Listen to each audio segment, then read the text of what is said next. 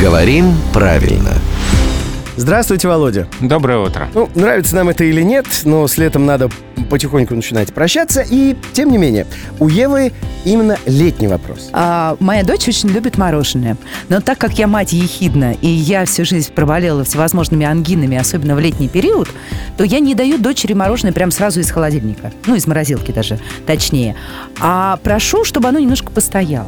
И моя дочь это называет так. Пусть мороженое потеплеет. Очень хороший вот. выезд. А как оно на самом деле? Вот что это за слово? То есть вот если чай горячий, он должен остыть. А если мороженое, то... Потаять?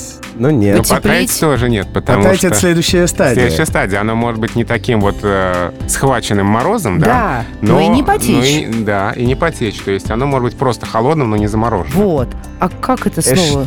ж, что да. делать Может, а Агуша-то права, Евана? Ну вот, видимо, нет в языке, да, такого слова, а, чтобы это сказать одним словом. Только вот описательно, да, чтобы мороженое стало не таким холодным Или потеплело. или потеплее. Ну, введем новую тенденцию Да. в русский язык. А давайте, давайте задание дадим слушателям домашние. Давайте. Придумать слово. И пусть пишут э, в группу Кстати. ВКонтакте. Давайте. А, Кто как и отличная называет мороженое? Которая еще не подтаяла, но, о, в общем, э, и, и уже не такое холодное, Да. прям, как из морозилки. Пишите, кстати, да, можно написать нам с Евой в личку, хоть в Фейсбуке, хоть во Вконтакте, хоть в группу можно написать, хоть Володе Пахомову, если найдете его страничку, вот. а она есть. Она есть, да. А рубрику «Говорим правильно» слушайте каждое буднее утро в 7.50, в 8.50 и в 9.50.